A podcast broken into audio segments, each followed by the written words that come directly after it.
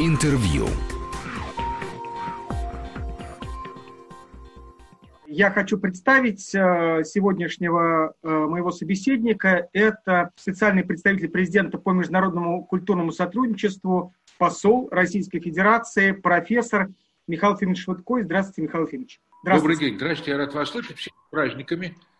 Со всеми. Майские праздники в этом году особенные. семьдесят пять лет со дня окончания Великой Отечественной войны. Жаль, что мы будем праздновать это в таком случае, но я думаю, в каждом доме, в каждом сердце этот праздник отзывается, поэтому всех с праздником. Спасибо большое. И вас тоже, потому что э, в вашей семье э, тоже были воевавшие, я знаю, и для вас это тоже очень важный праздник. Как и, в общем, для каждого человека в нашей стране, на всем постсоветском пространстве практически нет семьи, которая бы не отмечала этот праздник как свой личный. Михаил Федорович, мне нужно, естественно, с вами поговорить про марафон ЮНЕСКО. Да, вот, насколько я понимаю, эта история, инициатором которой стала Россия. Вы знаете, дело вот какая история. Вот как это все произошло.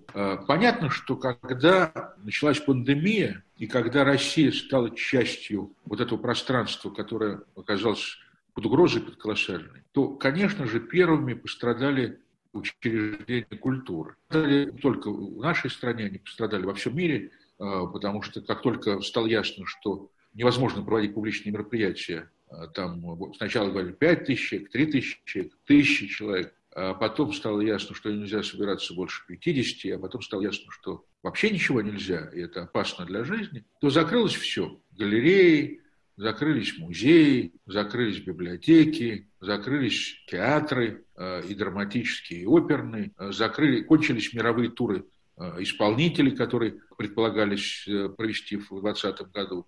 Закончились все фестивали, театральные, музыкальные и прочие. Закончились все публичные мероприятия. И культура понесла колоссальные потери. Это прекрасное для телевизионщиков время в какой-то момент наступило роскошное, потому что пустые Лувр, Прада, музей Кремля и все архитектурные ансамбли это грандиозно по возможности снимать. Или там собор Святого Петра, понимаете? Но это колоссальные убытки. Стало ясно, что что без работы оказывается много людей на долгое время. И второй момент, который был очень тревожный, это то, что прекратились все международные контакты физически.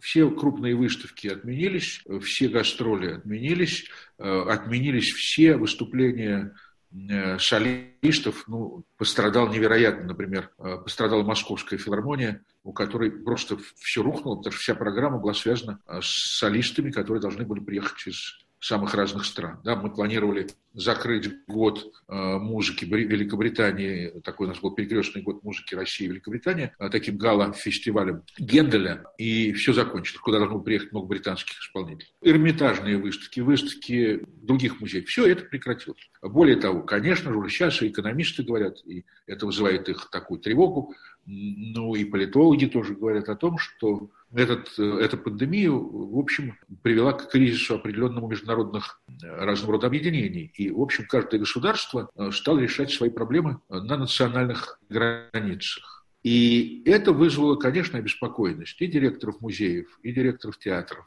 прежде всего музыкальных, и музыкантов, которые потеряли все гастроли и которые оказались запертыми у себя в квартирах. Можно, конечно, что-то делать в виртуальном пространстве, но все это достаточно все-таки ущербно, хотим мы или не хотим. Я уже не говорю о том, что это все никак не оплачивается, и э, даже выдающиеся музыканты сегодня оказались, в общем, в достаточно непростом финансовом положении, потому что все рассчитывали на заработки, которые должны были быть. Понятно стало, что это такая некая угроза для того культурного пространства, которое сложилось за последние там, полвека, ну и особенно за последние тридцать лет, когда границы стали прозрачными, когда абсолютно свободно стало перетекание деятелей культуры из одной страны в другую. И ясно совершенно, что это, выход из этого состояния может затянуться надолго, потому что э, все музыкальные театры переписывают свои планы на следующие три года. То же самое с крупными музеями. Все очень, в общем, такая непростая ситуация совсем. И группа деятелей культуры, куда вошли Михаил Борисович Петровский, Марина Демлашак, Владимир Александрович Гусев, Елена Юрьевна Гагарина, Зельфира Трегулова, Денис Мацуев, Юрий Башмет, Владимир Спиваков, Андрей Кончаловский, они решили обратиться к мировой общественности культурной, именно высказать эту тревогу, что нам важно сохранить и то пространство, которое было создано руками и мозгами этих людей за последние там, полвека, что важно сохранить все международные обмены и контакты и так далее, что важно сохранить те гуманистические ценности, на которых, в общем, устроен мир, и те устои мировой жизни, которые все-таки никуда не денутся. Сейчас очень много говорят о том, что это будет совсем другой мир. Ну, поверьте мне, да, какое-то время. Но потом он станет таким же, каким и был. Ничему не учится человечество в этом смысле. Не хочу никого огорчать, но все будет приблизительно так же. Понятно, что вместо нефти займет хай-тек или что-нибудь другое, водород, не знаю что. Но в ближайшие, я думаю, лет двадцать пять тридцать вместо нефти ничто не займет. И для того, чтобы заряжать наши гаджеты, нам все равно потребуется газ, который будет работать на выработку электроэнергии. Потому что ничто его не может заменить. Ясно совершенно, что, что такая национализация границы, она может привести к тяжелым потерям для культуры. Второй момент, который, о котором обратили внимание российские деятели культуры, это то, что экономически культура пострадает больше всего.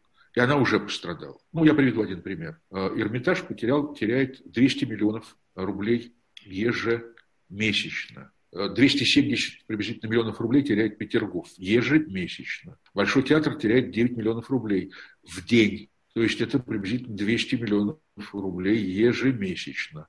Я не говорю о других учреждениях культуры. Речь только о том, что последние годы ясно совершенно, что и не только в России, но и в других странах, и в Америке, и во Франции, и в Италии такая интенсификация собственных доходов, она стала очень серьезной.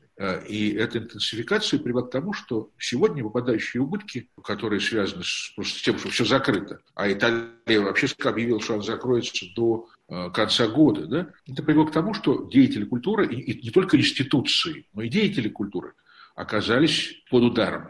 Вы принимали участие в конференции директоров московских театров, как ректор ГИТИСа и как руководитель лаборатории будущего театра, и вы слышали, что театры говорят, у нас есть денег там, на два месяца, на три месяца, мы пройдем. Держим четыре. А дальше что? Но я сейчас не говорю о том, что это касается огромного количества фрилансеров, это касается свободных художников, которые работают в музыке, в театральном деле, в киноделе и так далее, и так далее. Большинство этих людей зарабатывают именно на свободном рынке культуры, который сегодня, которого сегодня просто нет. Вот это вызвало такую озабоченность российских деятелей культуры. Они написали письмо, обращенное в мировую культурную общественность. Я написал свое личное письмо э, директору э, ЮНЕСКО госпоже Одри Азуле, и она быстро очень откликнулась, сказав, что провести марафон ЮНЕСКО поддерживает в высшей степени. Сегодня утром я разговаривал как раз с заместителем директора ЮНЕСКО э, Эрнесто Аттоне, такой замечательный, умный очень человек, чилийский. Он из Чили. Мы с ним как раз обсуждали уже технические возможности, как провести такого рода марафон. В России мы сформировали такую рабочую группу, очень, мне кажется, такую практическую.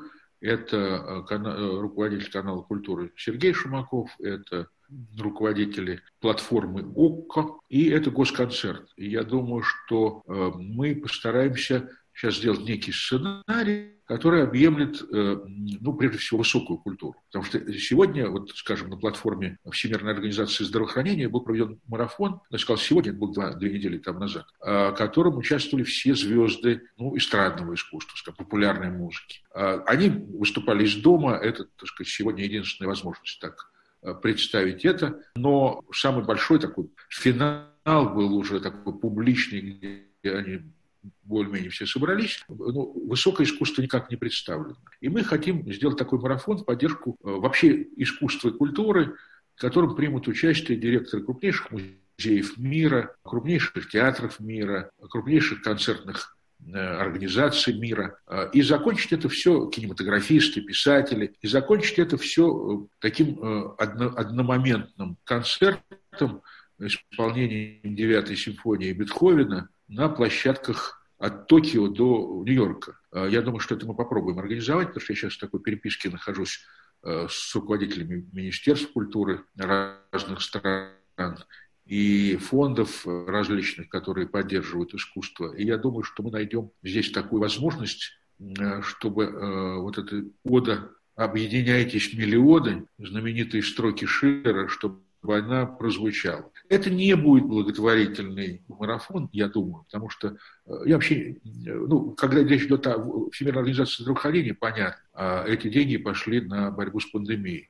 Но здесь, я думаю, это создаст некое, некую эмоцию очень важную для мирового сообщества, потому что я хочу сказать одну такую вещь важную в заключении. Во время пандемии, во время карантинов, во время самоизоляции культура сыграла колоссальную роль, стабилизирующую, очень важную для устойчивости, такого сохранения устойчивости психики людей просто. Причем стало ясно, что это не только такое пассивное восприятие культуры, но и желание самим творить. И, скажем, наша группа «Изоляция», известная, которая начала э, заниматься э, изобразительными всякими э, перформансами, такими абсолютно любительскими, но прекрасными. Они пишут сейчас все газеты мира, и это тоже будет отражено в этом марафоне, что, что искусство помогает людям выживать. Не только когда они смотрят там картины лучше, или фильмы, э, или театральные постановки, или слушают музыку, но когда они сами начинают заниматься творчеством. Я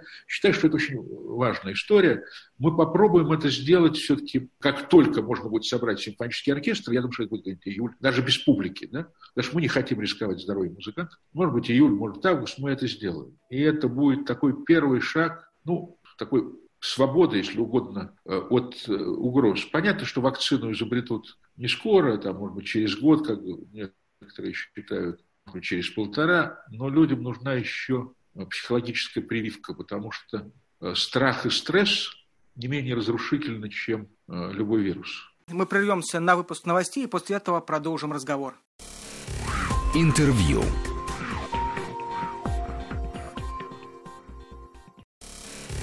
Интервью.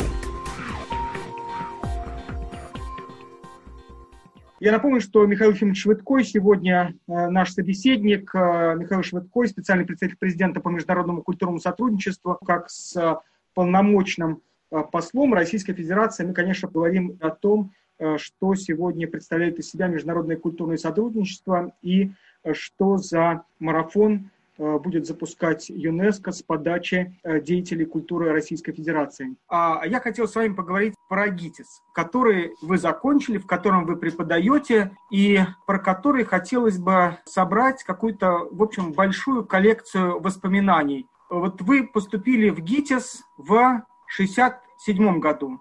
шестьдесят шестом. Вот я понимаю, что это время для нас кажется, что оно уже какое-то, ну, совсем демократичное, уже даже оттепель прошла. То есть уже прошли эпохи, на самом деле, от каких-то печальных событий еще достаточно недавнего времени этот год отстоит не очень-то далеко. Вот когда вы поступали в ГИТИС, это было место свободное или место несвободное? То есть вот эти вот ощущения, куда вы поступаете? Почему был выбран именно этот факультет, а не э, консерватория, не э, музыкальное училище, не что-то с продолжением семейных традиций? Смешная история.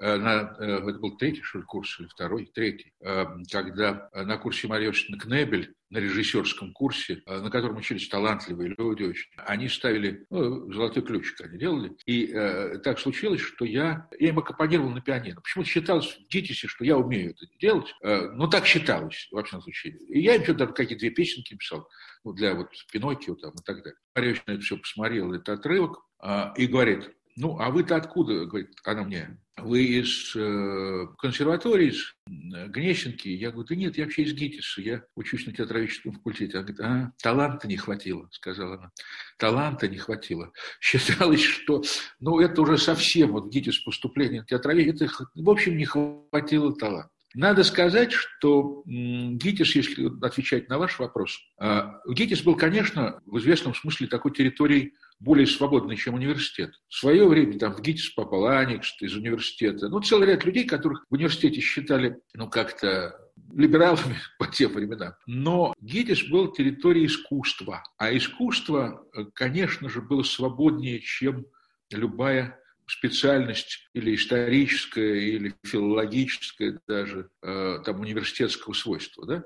И в этом смысле, когда наши педагоги говорили об искусстве, какими бы они ни были, они были очень разные. Там, скажем, Асеев, который был братом великого поэта, да, Бориса Николаевича, руководящий русской кафедрой, или, скажем, Болеславович Ростоцкий, который был мастером моего курса, человек, который вынужден в свое время там, критиковал Мирхольда, которого он очень любил, и Маяковского, которым он занимался всю жизнь, да, они были не похожи на... Ну, зарубежная кафедра была всегда более такая, ну, западники, они как бы есть западники, а не то, что почвенники, да. Но, тем не менее, когда Болеслав Ильич, например, с нами занимался, Ростоцкий, это, к слову сказать, брат известного кинорежиссера Ростоцкого. Так вот, когда Болеслав Ильич Ростоцкий занимался с нами, с нами, то, конечно, он и о Маяковском, и о Мейерхольде, и о театре двадцатых годов, говорил потрясающие вещи, рассказывал. И я не думаю, что где бы то ни было еще, такого рода качество лекционное было, да. Я уж не говорю о том, что там Кагарлицкий, который был моим прямым учителем по английскому театру, который был вице-президентом общества Уэльса, который был помешан на восемнадцатом веке и который был человеком просвещения, и человеком, который, для которого там просвещение было необычайно важным, да, тогда было немножко все по-другому. Во-первых, преподавание было, пожалуй, самым важным занятием в жизни. И у Григория Нарсовича, скажем, был всегда открытый дом, куда он звал своих учеников любимых, неважно из каких курсов, там это мог быть старше меня Леша Проташевича Видаса, а не старше меня на десять лет. И э, Григорий Нарсович всегда первого января приглашал учеников к себе домой. А в доме были уже люди, которые были такими легендами театроведения. И, и у него бывал и Константин Рудницкий, с женой со своей стороны бачелись Борис Зингерман, Аникст. И, э, кроме того, были всегда актеры Таганки, потому что Григорий Нарсович помогал любимому, консультировал его, когда тот ставил Мольера. Это было настоящее пиршество интеллектуальной жизни. Это была школа, которая никогда не заканчивалась. Да? Ты из ГИТИСовской аудитории попадал в дом к педагогу, с которым ты начинал как бы дружить, и это были дружбы, а не просто э, что-то там такое. Когда в ГИТИС входил, вот, вот в то здание, где сейчас он находится, входил Юрий Александрович Завадский, то все вжимались просто в стены. И Юрий Александрович, должен вам сказать, он э, выпустил замечательных студентов, в том числе, скажем, Алексея Владимировича Бородина, да, он был человеком, который прививал высочайшую интеллигентность в профессии, да. Вот чем ГИТИС отличается от университета? Вообще, чем ГИТИС отличается от всех вузов, даже театральной складки, да? Вот тем, что в ГИТИСе же все профессии. Ты попадал в клубок всех театральных профессий. И все театральные профессии оказываются необычайно важными. И э, ты напитывался еще от всех театральных профессий. И ты входил в жизнь, понимая, что происходит. И, э, конечно же, колоссально много мне дала практика в театре «Сатир». О чем там говорить? И ГИТИС был всегда пространство, где можно было свободно думать. А это очень немаловажно. Спасибо вам большое, Михаил Ефимович. Я напомню, что это был Михаил Швыдкой, специальный представитель президента по международному культурному сотрудничеству. Здоровья вам. Я надеюсь, что вы там самоизолированы в кабинете. Да. Спасибо. Спасибо. До свидания. Интервью.